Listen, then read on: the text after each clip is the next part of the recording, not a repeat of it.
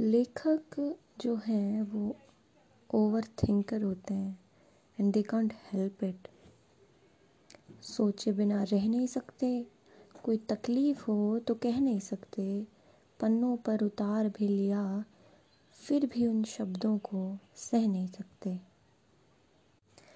आज जो मैंने कविता लिखी है, ये कम वक्त खुद से जूझती हुई उलझनों पे लिखी है।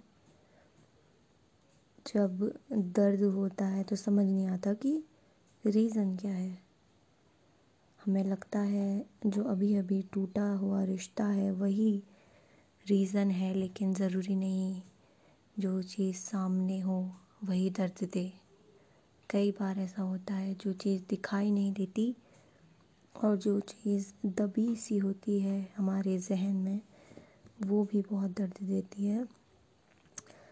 और जो मैंने लिखा है, वो कहीं से कहीं और पहुँच जाता है। तो आप समझ सकें तो बहुत अच्छा रहेगा। तो शुरू करते हैं।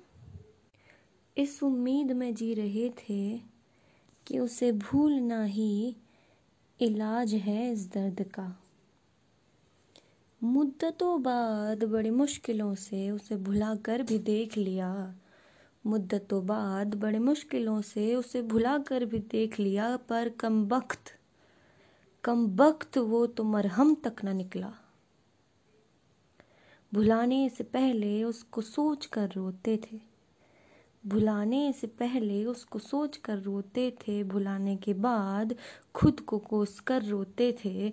जागते नहीं थे, मगर खूब सोते थे। हर वक्त खुद को सवालों में डुबोते थे कि जब मोहब्बत ही नहीं रही तो ये दर्द कैसा? जब मोहब्बत ही नहीं रही तो ये दर्द कैसा? वक्त लगा।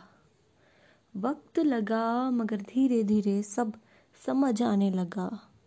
धीरे धीरे सब समझ आने लगा। मोहब्बत का पर्दा आँखों से यूँ हटा। मोहब्बत का पर्दा आँखों से यूँ हटा कि सब साफ़ साफ़ नज़र आने लगा। यूँ जो खल रहा है मेरे अंदर बरसों से। यूँ जो खल रहा है मेरे अंदर बरसों से। मर्ज सा जो लग रहा है मुझे अरसों से। ये मेरे अंदर दफन खाई है। ये मेरे अंदर दफन एक खाई है। न जाने कितने बरसों से मैंने खुद से ही छुपाई है। न जाने कितने वर्षों से मैंने खुद से ही छुपाई है। कोई मरीज़ इश्क नहीं है। कोई मरीज़ इश्क नहीं है। ये मेरी रूह की मुझसे की गई रसवाई है। ये मेरी रूह की मुझसे रसवाई है। ये मेरी रूह की मुझसे रसवाई है। Thank you